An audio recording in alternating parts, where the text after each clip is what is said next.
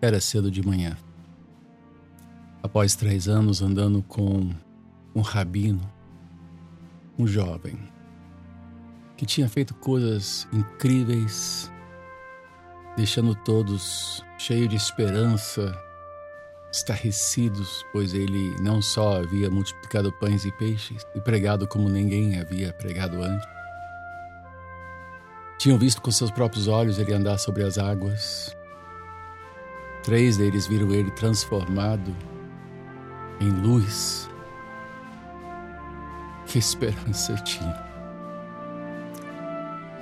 Era o terceiro dia após ter visto ele preso,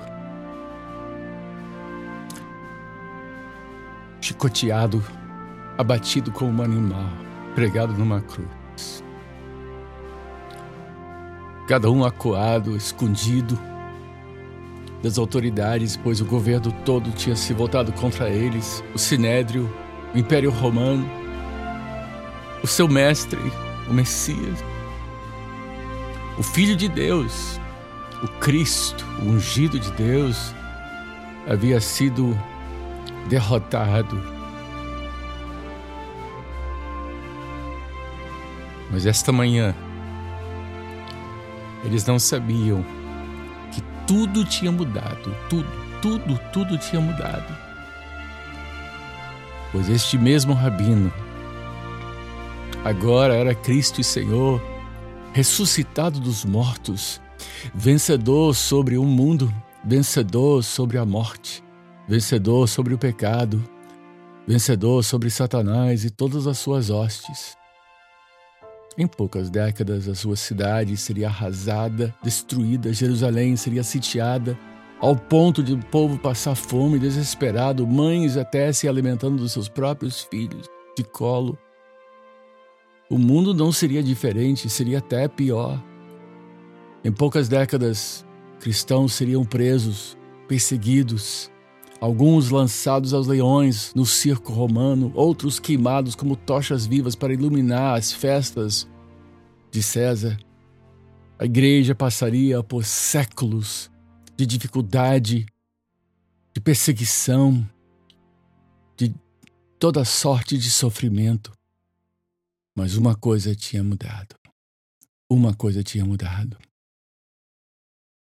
Havia esperança. Porque ele vive, posso crer no amanhã. Porque ele vive, há um futuro para nós. Porque ele vive, nós sabemos que este mundo que é terrível, é mau, é cheio de trevas. E nós veremos esse mundo, após terminar esta quarentena, explodir novamente em trevas. Explodirá em trevas.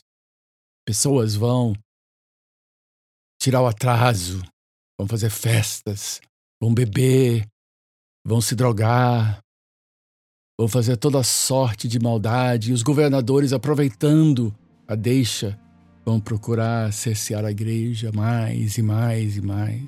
Não tenhamos dúvidas sobre isto. Não tenhamos dúvidas.